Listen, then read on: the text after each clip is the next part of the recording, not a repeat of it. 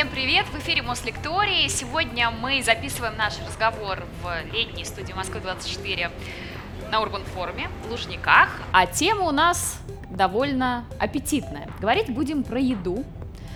Что в современной еде больше, пользы или вкуса? Выясним это вместе с нашим сегодняшним гостем. Валентин Новиков пришел к нам. Валентин, ну и, конечно, самый э, первый вопрос. Э, можно ли современную еду, которую мы видим в обычном московском магазине, назвать натуральной? Ну, вы знаете, это сложный вопрос, потому что сразу возникает другой вопрос. А что такое натуральное? Потому что все люди про натуральное думают разное. Ну, то есть самый простой вариант. Натуральное – это, видимо, что-нибудь природное. То есть то, что в природе есть, а что в природе, чего в природе нет, это не натуральное. Ну вот возьмем, например, огурец с грядки. Он натуральный? Ну, по моим ощущениям, да. Да, но если мы вернемся на много миллионов лет назад и посмотрим на предков этого огурца, они не будут такими красивыми, сочными, аппетитными. Они будут поменьше, посуше, большие толстые семечки, толстая кожура. Вам бы не понравилось. Они такими, как сейчас, стали в результате нашего отбора. Мы их отбирали и сделали их такими, как вот они получились. Природа бы сама по себе их такими бы, скорее всего, не сделала. Натурально или нет? Не знаю. Но пойдем дальше. Возьмем опять же тот же самый огурец. Решим, что селекция, она сохраняет натуральность. А теперь мы этот огурец возьмем и сунем в банку с солью и уксусом. Сделаем такие домашние соленые огурчики. Это натурально или нет? Мне кажется, что тоже натурально. Но мы ведь при этом использовали целых консерванта. Да, но в моем понимании натуральность напрямую связана с каким-то хендмейдом, ну, то, что сделано самим человеком, да, и с какими-то природными ингредиентами. В данном случае соль природ, ну, природный ингредиент, э, огурец природный ингредиент, все, что э, вместе с этим тоже. Но а... с уксусом могут быть только проблемы, наверное. Ну вот возьмем теперь, вы правильно сказали, уксус. Но э, ведь уксус делают уксусно-кислые бактерии. То есть, например, мы отдельно в соседней банке налили туда вина, и через какое-то время оно превратилось в уксус. Вот мы этот уксус взяли и использовали для огурцов. Уксус натуральный, его сделали бактерии, абсолютно натуральный, из вина, которое вроде как бы было тоже натуральным. То есть вроде результат натуральный. А теперь мы сделали то же самое, но вместо уксуса, который сделали натуральнейшие бактерии, взяли уксус из банки с надписью «уксус 9%». Предположим, что вот этот уксус в банке получился там химическим путем. Мы его синтезировали. Мы взяли тот же самый спирт, но теперь не бактерии съели спирт и сделали уксусную кислоту, а мы его залили в химический реактор, и из спирта получился тот же самый уксус. Вот только тот факт, что мы то же самое вещество получили не бактериями, а правильным знанием химии, меняет факт того, что уксус теперь уже не натуральный или нет?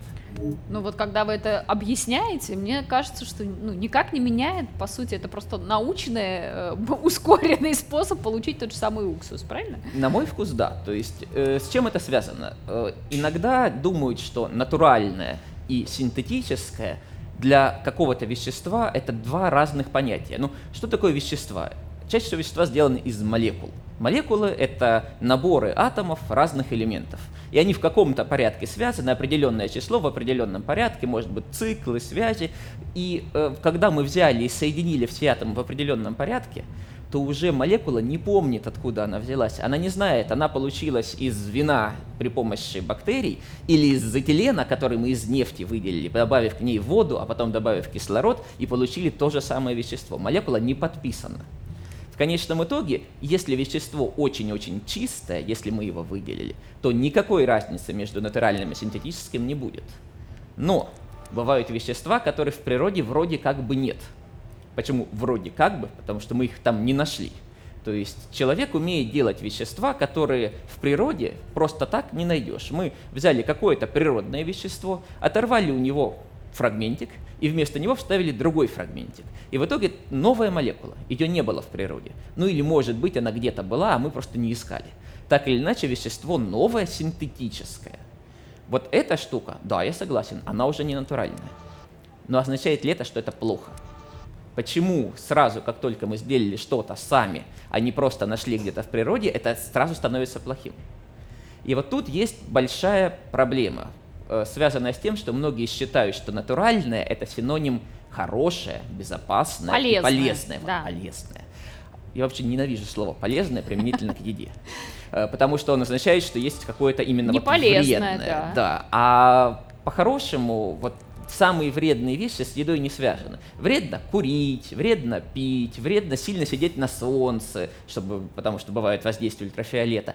А еда, ну да, есть чуть-чуть более вредная, чуть-чуть менее вредная. Ну, я уверена, что сейчас э, поборники фастфуда и как раз этой промышленной еды, которую очень много с вами готовы будут поспорить. Безусловно. Тогда что же вы понимаете? Хорошо, что, как вам кажется, должно отличать хорошую еду от не очень хорошей еды? Вот, значит, э, э, если мы говорим с точки зрения здоровья, это один вопрос. Если с точки зрения восприятия, вкус, текстура, все остальное, это немножко другой вопрос. Но давайте начнем немножко про здоровье.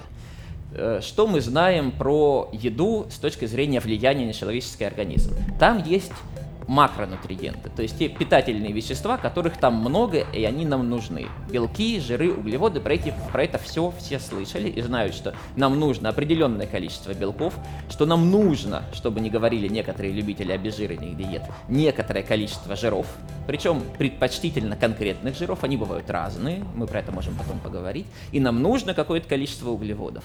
Хотя можно выжить на диете, в которой какого-то количества из этих продуктов нет, некоторое время, но в долгосрочной перспективе нам нужны все три. Это макронутриенты. Дальше. Есть э, микро, говорят микронутриенты, иногда говорят витамины и микроэлементы. Это то, чего там немножечко, но нам все еще нужно. То есть мы не можем жить, если у нас в еде не будет, например, натрия. Он нам абсолютно необходим для того, чтобы у нас правильно шли биологические процессы. Мы не можем жить, если не будет того же железа, потому что кровь, в ней есть гемоглобин, в гемоглобине есть железо, без железа мы долго не проживем. И мы не можем жить без витаминов. Витамины – это не то, что полезные вещества. Витамины – это необходимые вещества. Если мы их не будем есть, мы заболеем. То есть какой-нибудь витамин С, если его не употреблять, то появится болезнь под названием цинга, от которой моряки э, в, во времена великих географических открытий умирали больше, чем от любой другой причины. Даже во время войны цинга убивала больше моряков, чем э, непосредственно военные действия. Соответственно, если мы не будем получать его с пищей, то нам станет плохо. Наш организм его синтезировать не умеет, а вот, например, растения умеют. Поэтому мы должны есть растения для того, чтобы получить это вещество. Кроме витаминов и микроэлементов, то, что нам необходимо, еще есть категория то, что было бы неплохо. Без этого мы не заболеем, без этого мы не умрем. Но некоторые исследования говорят, что от этого может быть дополнительная польза. Ну, пример антиоксиданты. Что это такие за вещества? Ну, у нас в клетках есть обязательно кислород. Кислород, он необходим, мы дышим, он во всех реакциях участвует, но дополнительно это приводит к тому, что в нем образуются вещества, называемые свободные радикалы. Это очень э, страшные вещества в том смысле, что они страшно реакционно способны. Они пытаются совсем реагировать и разрушать другие соединения. Поэтому для того, чтобы у нас в клетках этот кислород не вредил нашим же клеткам, у нас есть специальная система, которая эти радикалы ловит и предотвращает реакцию окисления. Антиоксиданты. Мы их умеем делать сами, но внешне вроде бы тоже помогают. Соответственно, откуда мы их можем взять? Какое э, живое существо сильнее всего э, испытывает воздействие кислорода в жестких условиях? Растения, потому что в них идет фотосинтез, они кислород вся постоянно, э, в, в них он образуется, постоянно свет светит, постоянно образуются свободные радикалы, и они же как-то выживают, несмотря на эти вещества. Соответственно, у них куча в их клетках антиоксидантов. Если мы их будем есть, разные по возможности, разного цвета, э, потому что антиоксиданты часто бывают еще и окрашены, соответственно, они будут разные, то, скорее всего, будет польза для организма. Но это не точно, потому что отсутствие витаминов точно будет вред. Наличие всего остального, вот этого всего полезного, Считается, что польза будет, но это не значит, что мы можем съесть один или два или три вещества. Нужно просто питаться разнообразно. Поэтому, э, как только вам кто-то говорит, что есть одно магическое блюдо, один магический ингредиент, если его есть, то никогда не умрешь, это неправда. Единственное, что действительно говорит наука про здоровое питание, что оно должно быть сбалансированным по макронутриентам, соответственно, белки, жиры, углеводы, содержать все необходимые микронутриенты и витамины, чего достичь не очень сложно на самом деле в современном мире, потому что мы все-таки уже не плаваем на парусниках через океан, соответственно, овощи чуть-чуть иногда овощей съесть и уже нормально. И неплохо бы, чтобы оно было разное, чтобы мы получили дополнительную пользу из разных других продуктов. Вот это правильно.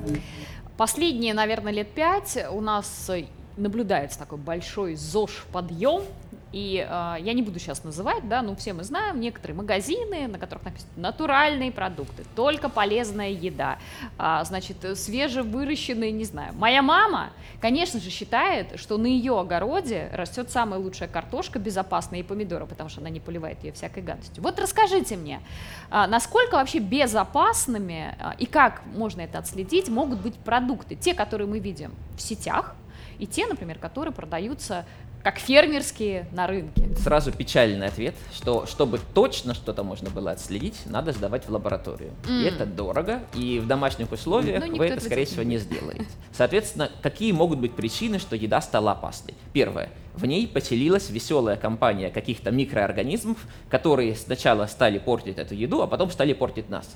И это самый большой риск вот самый большой риск. И вот если посмотреть мировую статистику по э, проблемам со здоровьем, связанным с едой, то э, именно микроорганизмы, бактерии, вирусы, грибки, они будут прям обгонять все остальное со свистом. Соответственно, что может пойти не так? Э, если еда была плохо, неправильно обработана, что на нее попали патогенные бактерии, если она неправильно хранилась в, во время транспортировки в самом магазине, в транс... во время транспортировки домой. Поэтому, например, рыбу лучше носить в пакете со льдом, даже домой, даже если два часа, честно-честно. Вот. И как она хранилась дома. Кстати, опять же, рыбу лучше дома хранить тоже на льду. Для этого есть отдельные причины, почему рыба отличается от мяса. В каждый момент времени вот путевка э, продукта питания от, скажем, фермы или от птицефабрики, например, до э, нашего холодильника и в итоге до нашей тарелки занимает какое-то время. Если где-то в начале пути или в середине пути какие-то бактерии, которые могут быть патогенными, не любые бактерии патогенные, большинство бактерий довольно безопасные. Но вот если что-то опасное, сальмонелла какая-нибудь, какая-нибудь хитрая кишечная палочка, их много. Вот если они где-нибудь попали, то пока они дойдут до нашего стола, есть шанс, что они размножатся. Идея-то не в том, что одна бактерия попала на еду и сразу нам стало плохо. Чаще всего проблема в том, что эта бактерия там посидела, и их стало больше – и дальше либо их уже достаточно много, чтобы они взяли и выработали какое-то токсичное вещество, либо их достаточно много, чтобы они попали к нам в организм, внутри нас выжили и начали размножаться. И то, и другое плохо для нас, очевидно. А как такое произойдет? Нужно, чтобы они размножились прямо на этой еде. То есть нужно, чтобы еда находилась в неправильных условиях хранения. При температуре 4 градуса большинство бактерий и других микроорганизмов тоже не размножается. И они, по сути, засыпают. Они не умирают, они просто спят. Если мы еду выносим в температуру повыше, они постепенно начинают размножаться. Причем вот рост скорости размножения бактерий от температуры, как говорят, экспоненциальный. То есть, когда температура близка к температуре, примерно, человеческого тела, они размножаются во много миллионов раз быстрее, чем при температуре, скажем, 10-20 градусов. Поэтому вот эта вот идея насчет температур, зоны температурной безопасности – от 5 до 55 градусов. Ну, можно сказать, от 4, можно сказать, до 50, но примерно масштаб понятен. При низкой температуре они не растут, потом они начинают расти, расти, расти, расти, и при температуре, начиная с 50-55 градусов, они начинают умирать быстрее, чем они размножаются. Вот отсюда термическая обработка, отсюда да, как термическая один из обработка. эффектов. Именно так. Но опять же, вот мы что-то термически обработали, мы приготовили еду, и она у нас сейчас там 70 градусов, то есть она еще горячая, ее даже есть еще сложно. Вот. Потом мы ее хотим поставить в холодильник. Мы же не будем ставить в холодильник горячую еду, ну потому что если мы поставим горячую, то тогда она внутри подогреет холодильник, и теперь уже мы должны волноваться не за нашу кастрюлю борща, а за наш холодильник. А за все, что было внутри, да. То есть холодильник-то выживет, сам устройство механическое выживет. А вот продукты, которые были рядом, могут обрести новую жизнь. Потому что кастрюля борща, там, не знаю, на 3 литра, если будет температура 70 градусов, то пока она сама понизится до 4, она все остальное до 20 прогреет. А это уже опасно, потому что в это время на всех остальных продуктах начнут расти бактерии. Поэтому нужно как можно быстрее проводить эти продукты через вот эту вот зону опасности, если собираетесь их потом долго хранить. Иногда это поставить в, не знаю, в раковину с холодной водой. Если льда туда еще насыпать, вообще шикарно. То есть, в принципе, это основной способ не получить вреда от еды, это быть внимательным к тому, чтобы не получить пищевое отравление. То есть для этого нужно для начала искать продукты, в которых не было бактерий на них исходно, а в некоторых случаях у нас есть контроль над этим. Например, салат. Вот да, я э, раскрыл интригу. Я хотел спросить, как вы думаете, какой продукт чаще всего вызывает пищевые отравления? Салат, мы говорим сейчас про лист или готовое блюдо? А, сейчас пока речь идет именно о исходном ингредиенте. То есть обычно говорят курятина, там сальмонелла. Да, у меня сразу яйца. тоже, да, мясо, яйца, вот что-то такое. Но если мы посмотрим на статистику, на именно массовые пищевые отравления, когда не один человек отравился, а когда вот прям много людей в одной местности одновременно получило пищевое отравление, то есть связанное с тем, что где-то произошла контаминация, то есть где-то условная больная корова проходила по полю, вот, из нее вышла субстанция, содержащая бактерии, и потом оно как-то вот распространилось. Окажется, что э, овощи самые страшные убийцы в этом смысле. Плохо обработанные, плохо помытые. Ну, смотрите, мясо, кусок, если на него попали бактерии, так они на него попали. Внутри мяса бактерий нет, оно внутри стерильное. То есть разве что мы туда его начнем его рубить топориками, какими-то обрабатывать специальными устройствами, которые могут внутрь занести. Соответственно, когда мы его готовим, снаружи температура у куска мяса, мы его жарим, там 150 градусов, ни одна бактерия не переживет ни секунды при этой температуре. А салат или огурцы – мы их помыли, построгали и едим. Угу. Соответственно, что получается? Что если он был уже заражен, уже небольшое количество было бактерий на нем, то тогда после вот этого всего промывания, неторопливого, мы не можем гарантировать, что мы все отмыли. Поэтому нужно тщательно мыть зелень, тщательно мыть овощи, тщательно мыть салаты. Это самый надежный способ чисто с точки зрения статистики, не получить пищевое отравление. Давайте тогда к инструкциям. А, я тут недавно читала, что появилась какая-то пленка вообще для хранения, которая увеличивает срок хранения продукта. Ну, не знаю, замотал ее, и вот она там три дня, а будет у тебя лежать 10 дней. Вообще, насколько безопасно такое долгое хранение, и действительно ли такая штука существует? Ну, э, по поводу штуки в этой пленке я могу точно сказать, что да, она существует, просто потому что это работа нашей лаборатории. Ага. Вот. Но мы не единственные то есть на самом деле это вообще в принципе направление исследований, которые в мире есть и которое популярное становится сейчас. И связано оно с двумя моментами. Первое – это биоразлагаемая упаковка. Ну, мы все слышали, что пластик плохо, в океане много пластика, еще и микропластик появился, который может в клетки проникать. В общем, хорошо бы как-то сделать так, чтобы этот пластик побыстрее разлагался, и куча людей, исследователей пытаются сделать специальные пленки, которые не 2000 лет будет разлагаться, а чуть быстрее, ну там год или месяц, или можно сделать за два дня, но тогда уже проблемы начинаются. Вот мы, например, сделали пленку, которую можно и хоть за два дня она разложится, но нам же этого не хочется, потому что она разложится до того, как мы эту пленку используем.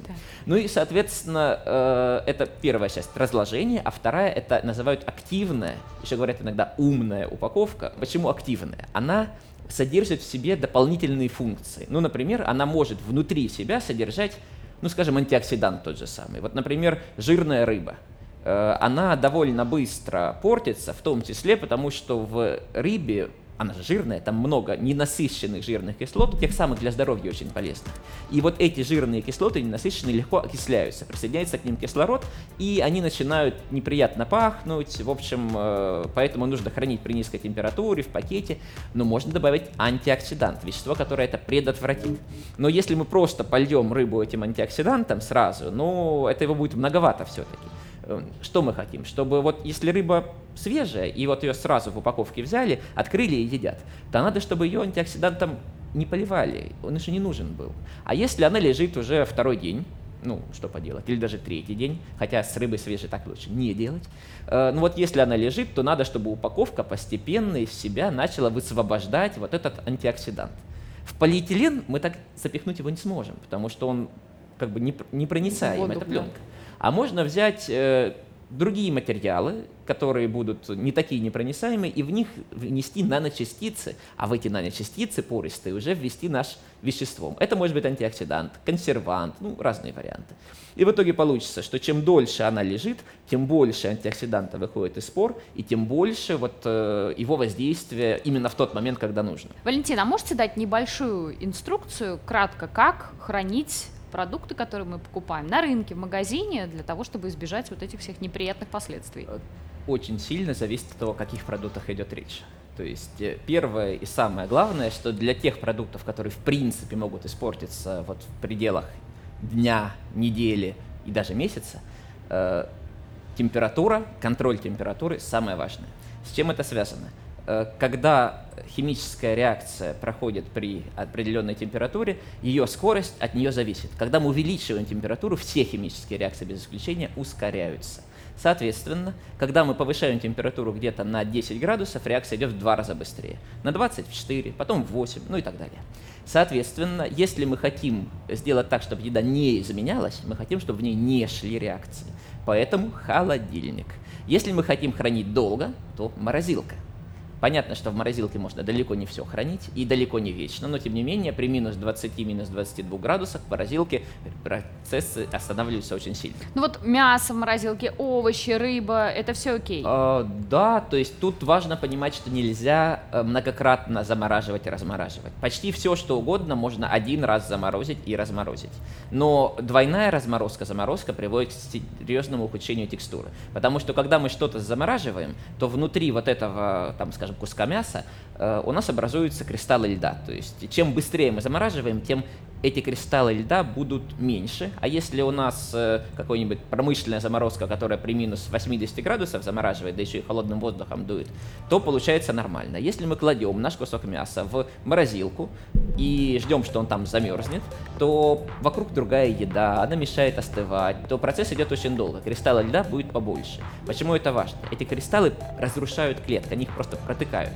В итоге получается, что когда мы взяли и разморозили этот кусок, оно уже немного немножечко внутри как бы перфорированное, то есть чуть-чуть дырочки, клетки уже поврежденные. Э, это не очень хорошо, но если мы сразу после вот этого размораживания все приготовим и съедим, большой разницы мы не почувствуем.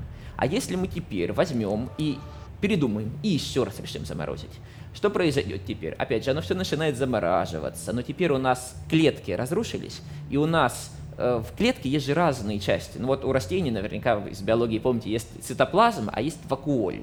Вот в вакуоле э, хранятся э, запас питательных веществ, в том числе органические кислоты. Вот если это все заморозилось, вакуоль разрушилась, ее содержимое вытекло, смешалось с цитоплазмой, и начались реакции, которых не должно было быть. А мы его уже засунули, опять долго ждем, считаем, что там никаких реакций нет.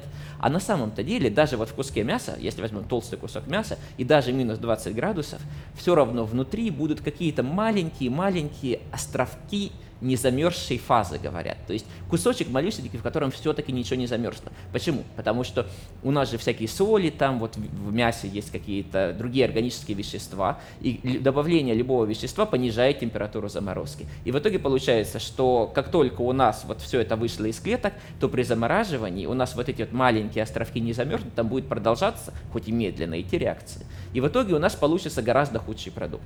Может быть не опасный, но просто невкусный. Текстура плохая, он будет на сковородке истекать соком. Ну, в общем, замораживать, размораживать можно почти все, что угодно, но один раз. Но, разумеется, если не нужно хранить долго, то лучше съесть сразу. Тогда что и где хранить? Значит, рыба. Рыба это прям больное место, потому что рыбу нужно хранить на льду или на снегу. Ну, в общем, разница для рыбы между нулем градусов, то есть температурой льда нашего, и э, 5 градусами, просто температура самого холодного места в холодильнике, довольно большая. Помните, я говорил, что 10 градусов в два раза. Ну вот тут получится, что реакции идут, ну, примерно там в 1,4 раза быстрее. Для рыбы этого достаточно. Она скоропортящийся продукт. Почему так? Рыба живет в океане, как правило, в холодном океане. Ну, то есть бывают тропические, но в основном большинство промысловых рыб это где-нибудь там минус, э, минус 20 метров под поверхностью, и там всегда холодно. И вот поэтому у них весь метаболизм у этих рыб – все их белки, ферменты, все бактерии, которые в них живут, скажем, в кишечнике, они все умеют при даже низкой температуре работать. Ну, потому что если вокруг тебя плюс 4 градуса, ты же должен как-то выживать. И когда мы эту рыбу достаем, разделываем, кладем в той же самые 4 градуса, то для ферментов, вот ферменты, которые преобразуют вещества в рыбе, раз, разлагают ее мясо, то есть протеазы так называемые, режут белки на составляющие, ничего не поменялось. Как было 4 градуса под водой, так и тут 4 градуса. Что делаем? Продолжаем все портить. Соответственно, если мы положили ее на лед, то можно продлить несколько время хранения. Мясо, мясу достаточно где-то 4-5 градусов, то есть просто самое холодное место холодильника. Но тут опять же есть маленький нюанс. При хранении всегда очень важно, чтобы продукты, которые более опасны, не хранились над продуктами, которые менее опасны. Ну вот смотрите, мы взяли кусок мяса и поставили его на верхнюю полку холодильника, тем более там чаще всего еще и прохладно. Оно у нас постепенно, не знаю, разморозилось или плохо положили, из него начал капать мясной сок на наш любимый салат, который был внизу. Та же самая проблема. Мясо-то мы потом пожарим, и термообработка справится с возможными проблемами. А салат мы потом помоем. Соответственно, термообработки у него не будет, жареный салат никто не любит. В итоге получается, что у нас вот этот вот салат, бактерии с одного места попали в другое. Это называется кросс-контаминация, поперечное заражение. И вот его нужно избегать любой ценой. Именно поэтому, кстати, обязательно, чтобы дома были разделочные доски, раздельные для разных типов продуктов питания. То есть овощи отдельно, мясо отдельно, рыба отдельно? Да, примерно так. Я бы взял еще одну для сухих продуктов. Ну, во-первых, это просто для того, чтобы вы потом не резали на мокрой доске хлеб, например. Но это не так важно. А вот важно как раз-таки мясо и овощи, вообще мясо и рыба и овощи, если вам хочется две доски. Но у меня, у меня четыре доски. То есть как раз сухое, мясо, рыба и овощи. Почему так? Потому что если воспользовались одной доской и даже ее сполоснули, ну вот, скажем, вы порезали э, там курицу на, сначала на вашей любимой деревянной красивой доске. И э, хотя это неправда, что курицы все поголовно заражены сальмонеллой, это совсем неправда, это редкий случай, но, предположим, вам не повезло, именно в этой курице сальмонелла была. И, соответственно, вы ее порезали, ее саму положили в кастрюлю, она варится, уже не страшно, она сварится. Всей сальмонеллы уже придет каюк скоро, потому что она не живет в кипящей воде, она даже при 70 градусах уже не живет. Но теперь у вас доска и нож. Предположим, вы понимаете, что все-таки нельзя вот прямо на эту доску плюхать огурцы, и помыли, вроде даже там потерли губочкой назад, и режете огурец в салат. Но доска, она ведь не идеально твердая. Э, всегда, иначе бы нас ножи тупились. Поэтому в ней всегда есть маленькие-маленькие какие-то прорези, вы их не видите даже взглядом обычно. Вот в этих щелях с удовольствием будут задерживаться какие-нибудь э, маленькие микробы и их просто так оттуда не вымыть. То есть просто вот если вот ополоснули, точно нет. Конечно, если возьмете горячую воду, мыло, лучше всего еще там какой-нибудь хлоркой, например. В ресторанах часто доски моют хлоркой. Вот тогда будет все хорошо. Но поскольку никто этого делать дома не будет, просто отдельные доски. Держим их отдельно, не складываем друг на друга, потому что, опять же, получается, что мы вроде как бы доски отдельные, а все равно друг об друга трутся. Овощи. Овощи нужно тщательно мыть. И это а как вот тщательно мыть? Сейчас куча всяких лайфхаков в интернетах mm. о том, значит, что тут лимонной кислотой насыпал. Тут... Нет, а ну... Как тщательно? Это что, со средством э, каким-то? Нет, нет, средства, ну, то есть я не использую средства, то есть я не вижу особенных причин для того, чтобы это делать. Я слышал, что некоторые в солевом растворе вымачивают. На мой вкус это все-таки перебор. Но что, например, можно сделать? Вот, к примеру, зелень. Особенно если эта зелень выращена не на гидропонике, а на земле. То есть есть реальный шанс того, что в ней будет что-то неприятное. Как ее чаще всего моют? Кран открыли, зелень. Побрызгал вот так? Да, да, да. И порубил. Э, ну, при этом шанс, то, что текущая вода все вымоет, на самом деле маленький. Как делают, как правило, опять же, в ресторанах, э, там, где на самом деле серьезно относятся к э, пищевой гигиене, потому что отравить клиентов, ну, нехорошо. Соответственно, там просто ставят какую-то посудину глубокую, я просто в раковине перекрываю слив и просто набираю воду в маленькой Замачиваете, чаще. Да, да, и просто вот туда, на, ненадолго замачивать, буквально там минуту, уже достаточно. Вот так прям вот под водой поболтал. Разница между поболтать под водой и поболтать под бегущей водой огромная. Огурцы, помидоры также. Огурцы, помидоры я просто мою. То есть чем ближе растение к земле, чем больше шанс того, что оно будет контактировать с землей, потому что в земле довольно много разных микробов. С этим ничего не поделать. Причем некоторых очень-очень даже страшных и патогенных. Какой-нибудь там кластридиум ботулинум, вот тот, который ботулизм, она прекрасно есть ее споры в земле, отлично там себя чувствуют, и, соответственно, от них нужно избавляться. Но э, как только у вас что-то более-менее гладкое, то с него смыть грязь-то попроще будет. То есть чем более что-то разветвленное, тем важнее его мыть тщательно. Салат тоже сложные листья, поэтому лучше в воду. Ну, салатом вообще очень просто, ведь есть же вот эти вот сушилки для салата, uh-huh, uh-huh. так они же не только сушилка, они еще и мылки для салата. То есть добираем прямо туда воды, туда кидаем этот салат, некоторое время ждем, может воду еще раз меняем, и потом прям в ней все слив, уже его высушиваем, и все нормально. В общем, мы поговорили про еду, э, на которую мы тратим много времени, я имею в виду на приготовление, вот это.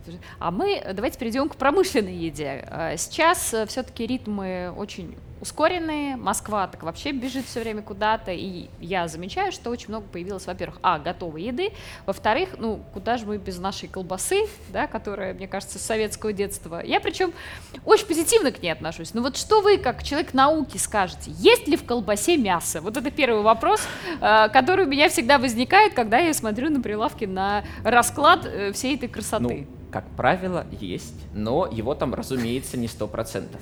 Для этого есть целая куча причин. Ну, во-первых, если взять кусок хорошего мяса и сделать из него колбасу, то мне кажется, это будет перерасход хорошего мяса, потому что с хорошим мясом можно было сделать что-то еще.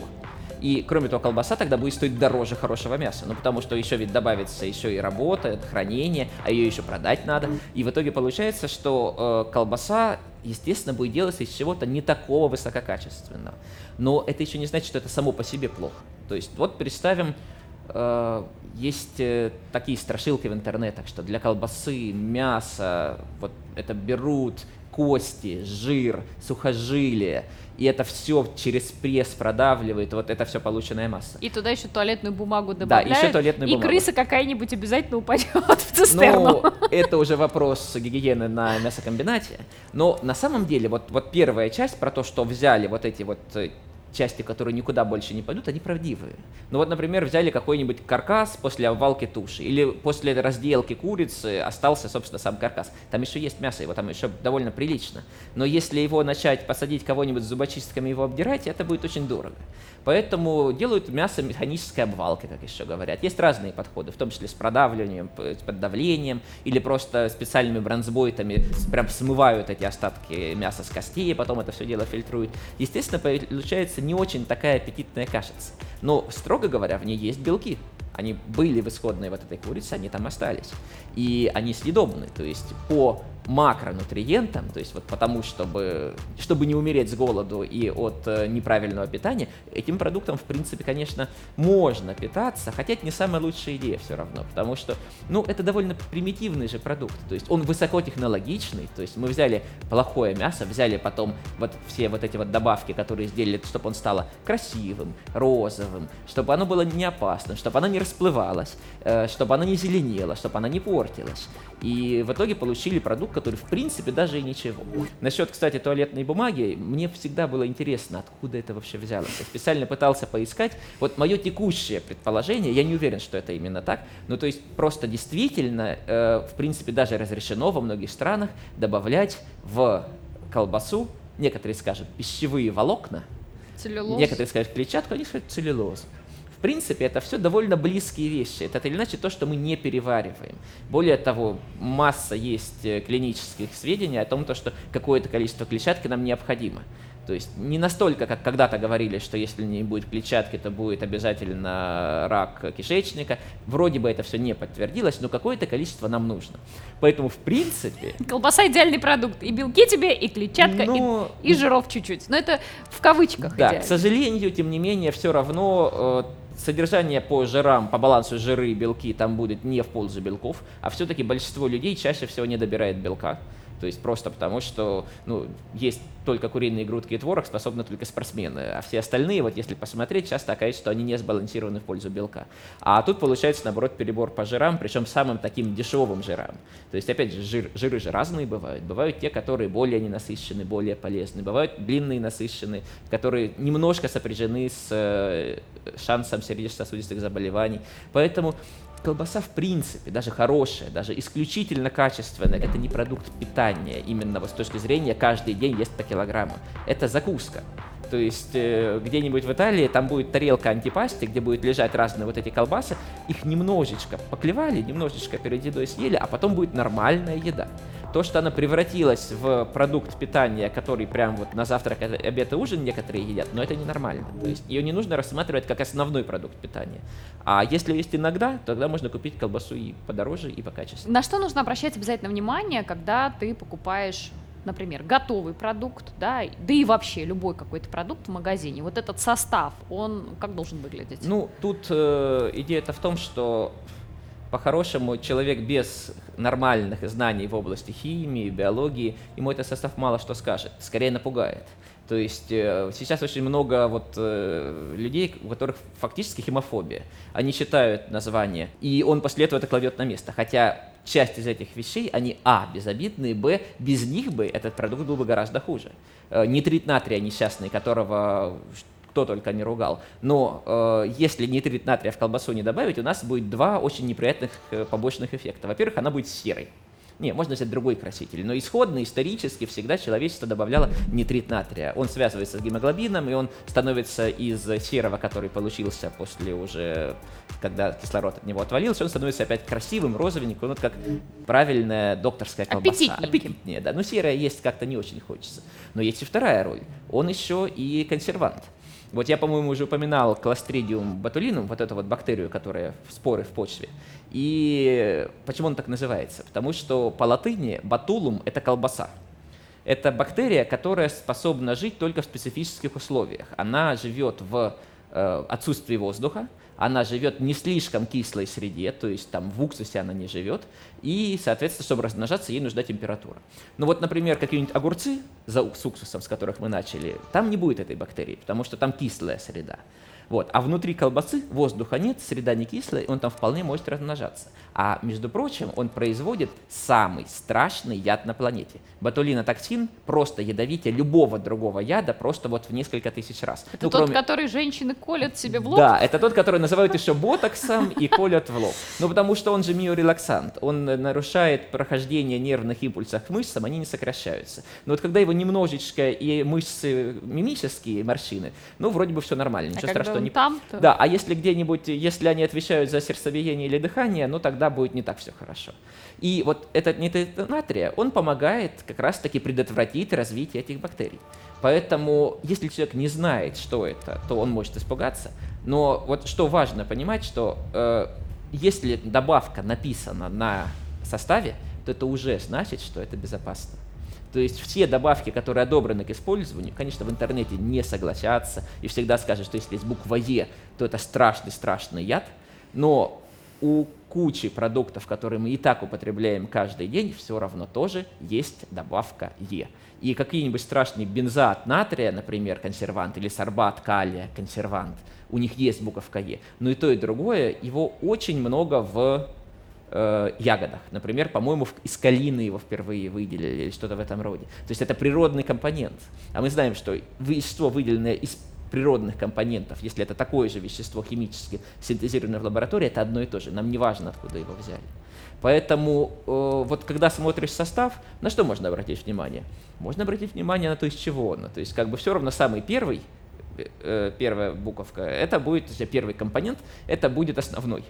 И если там у вас в колбасе уже соя первым местом, то не значит, что это плохо. То есть как бы соя, соевый белок, он абсолютно безопасный и содержит все необходимые аминокислоты. Он полноценный. Другое дело, что если вы покупаете колбасу и платите за нее как за мясную, а на самом деле там соя, это уже вопрос не здоровья, это вопрос просто, ну, по сути, вы переплатили. Вот для этого можно смотреть. А единственное, за что действительно нужно, вот на что действительно нужно смотреть на упаковке, это срок годности. Возвращаемся к тому, что если оно просроченное, то его не надо покупать, не надо хранить, не надо есть. Отравление – это самое плохое, что может с вами случиться при употреблении продуктов. А все вот эти маркировки по ГОСТу очень любят, мне кажется, как-то старшее поколение э, доверять, если написано ГОСТ, это значит хорошо. Это, я думаю, в основном это эмоциональное, конечно, играет на ностальгии, на представлениях, что раньше была трава, конечно, зеленее, небо голубее. Но я вот когда-то посмотрел ГОСТ на как раз-таки колбасу докторскую 79 -го года. Вот уже тогда в ней было разрешено использование субпродуктов, крови, белкового стабилизатора, ну это те же самые хрящи, которые перемололи, соответственно, его, э, полифосфатов, которых сейчас боятся, которые добирают воду, ну это чтобы она не расплывалась, э, сорбит, э, еще что-то было. Ну, короче, вот тот примерно набор, который дозволен сейчас, вот в 79 году вот по ГОСТу его можно было добавлять. Так что я бы не сказал, что... То есть ГОСТы, они гарантируют, что это, в принципе, будет ну, Безопасно. если им еще следовать, правда, будут. Но это не означает, что она обязательно вкусная и хорошая. А, теперь э, предлагаю поговорить о продуктах модных, без сахара, а, веганских, э, когда, например, мука пшеничная заменяется там мукой миндальной, мукой нутовой и прочее. Вот такого рода истории. Вообще, есть ли смысл за это переплачивать? Потому что ну, чаще всего это чуть дороже как-то выходит. Ну да. Ну, во-первых, э, возьмем тогда случай сначала с э, вот мукой, которая, скажем, без глютена. То есть вот сейчас э, безглютеновые диеты стали популярными, угу. и оно, конечно, получается дороже, и вообще, в принципе, сделать хлеб без глютена это технологическая задача совсем такая непростая. Но он и выглядит не так, да, как и с глютеном. не такой. Вот. Но э, нужно ли всем следовать этим диетам? Да нет. То есть есть люди, у которых правда есть проблемы с глютеном. Это диагноз непереносимость глютена. Его можно определить. То есть его нельзя самому себе поставить. То есть просто взять и сказать то, что так, с сегодняшнего дня у меня нетерпимость к лактозе, к глютену и к, не знаю, животному белку, э, нетерпимость к какому-то белку, или тем более уж раз сказать, аллергии. Пищевая аллергия – это очень серьезная вещь, то есть от них умереть можно легко, если человек о них э, не знал, а потом внезапно у него произошел какой-нибудь отек винки. Соответственно, вот эти вещи ставят диагноз ставит врач. Просто эти продукты, они ассоциируются всегда с каким-то лайт-вариантом, то есть если ты ешь такой хлеб, например, или что ты делаешь из такой муки, то ты не набираешь так, как если бы ты А-а-а. делал с этим. Вот насколько это прав... правдивое утверждение? Если взять вариант именно с точки зрения похудения, ну, мое мнение здесь всегда, Конечно. что просто надо поменьше было есть, э, это самый гарантированный способ, единственный что-то такое съесть, чтобы похудеть, это съесть того же самого, но поменьше. Но тем не менее, да, бывают, э, сейчас есть даже направление функциональные продукты питания, когда что-то на что-то поменяли, и вроде как бы оно по вкусу то же самое, а вот вроде как бы и калорий поменьше. Ну, э, самый простой вариант это обезжиренные какие-нибудь йогурты вместо полноценно жирных йогуртов. Не самая лучшая идея, жиры нам все-таки нужны. Э, так или иначе, да, калорийность может быть меньше. Э, но не всегда это будет та же самая текстура, тот же самый вкус. А напитки без сахара? А, тут я скорее за, чем против. То есть э, сахар это все-таки, э, ну, для многих людей слишком много сахара, это не очень хорошо. Ну, во-первых, это калорийно, во-вторых, сейчас действительно во всех развитых странах диабет стал серьезной проблемой. И, в принципе, я считаю, что если есть сахарозаменитель, который доказанно безопасный, который дает тот же самый вкус, почему бы и нет. Но есть две проблемы. Первая это насчет э, того же самого вкуса. Э, какой-нибудь аспартам, не говоря уж о каких-нибудь старых сахаринах или сукралоза, они все по вкусу немножко отличаются. Да, то есть э, есть те, которые чуть-чуть получше. То есть сейчас, опять же, наука на месте не стоит, и некоторые вещи делают, которые практически такие же. Есть даже, которые прям карамель дают. То есть из него можно сделать мороженое с карамелью, но это будет другой углевод. Он у нас нормально не метаболизируется, и он, соответственно, проходит э, через нас не изменившись. Вот. Ну, тоже, опять же, оно становится, естественно, дороже. Ну и второй момент с доказанной безопасностью. То есть периодически, э, я бы сказал, что если оно есть в составе, то значит оно уже безопасно, была куча исследований. Но потом появляются новости, что ученые доказали, вот недавно был скандал. Да, учё... сахарозаменитель, да, Да, аспартам вызывает рак. Что ж там на самом деле-то они доказали? Они просто сказали то, что, ну вы знаете, вот э, может быть, если вы его очень-очень много съедите, то мы вообще не гарантируем, но, наверное, вот тут крысам нехорошо было. Но это вот в стиле того, что эксперимент на морских свинках, которым скармливали по 20 килограмм огурцов каждый день, показал, что они от них теряют аппетит. Огурцы нас погубят. То есть как бы нужно понимать, что э, вообще сейчас нет веществ, которые 100% являются неканцерогенными. Так же, как нет веществ, которые 100% не являются токсичными. У воды есть токсичность, у соли есть токсичность. Между прочим, у поваренной соли токсичность вполне себе приличная. То есть ее не так много нужно съесть для того, чтобы, в общем, исход был очень печальный. Тем не менее, соли мы не боимся. В финале мне, знаете, хочется у вас совета, а как вот вы говорите много про разнообразить меню, а вот подскажите, как сделать, что придумать, чтобы твоя тарелка была разнообразная и полезная, и вкусная? Я думаю, что первое, что нужно сделать, это вообще для себя составить представление, насколько разнообразное количество продуктов разных. Вот у меня на холодильнике вообще висит, э, я когда-то купил табличка, э, на которой просто вот как пищевой круг нарисованы прям разные продукты по группам, ну, белки, э, там мясо, рыба, субпродукты, овощи, фрукты. Там просто картинка. И я вот прохожу мимо холодильника, смотрю, а тут вот там вот тыква, Я не любитель тыквы на самом деле, но с другой стороны, ну, а что бы не съесть тыкву? Залез в интернет условно или в одну из кулинарных книжек, если есть дома библиотека, и смотрю, так, вот, тыквенное ризотто. Ух ты, интересно, ризотто же из риса. Вот, а какой рецепт, что нужно? Попробовал, понравилось хорошо, не понравилось, ну и бог с ним, в следующий раз попробую какой-нибудь компот из репейника, не знаю, что найду. То есть нужно просто быть любопытным, нужно просто понимать, что количество продуктов в мире и количество рецептов, которых можно к этим продуктам применить, оно настолько большое, что просто сидеть и всю жизнь есть э, тарелку борща, горохового супа и колбасу, ну, это себя просто ограбить. Потому что это одно из действительно удовольствий, которые можно получить. И с точки зрения эстетического, и с точки зрения любопытства именно чисто научного, ну и вкус, конечно. Спасибо вам большое, Валентин, за такую интересную экскурсию в еду.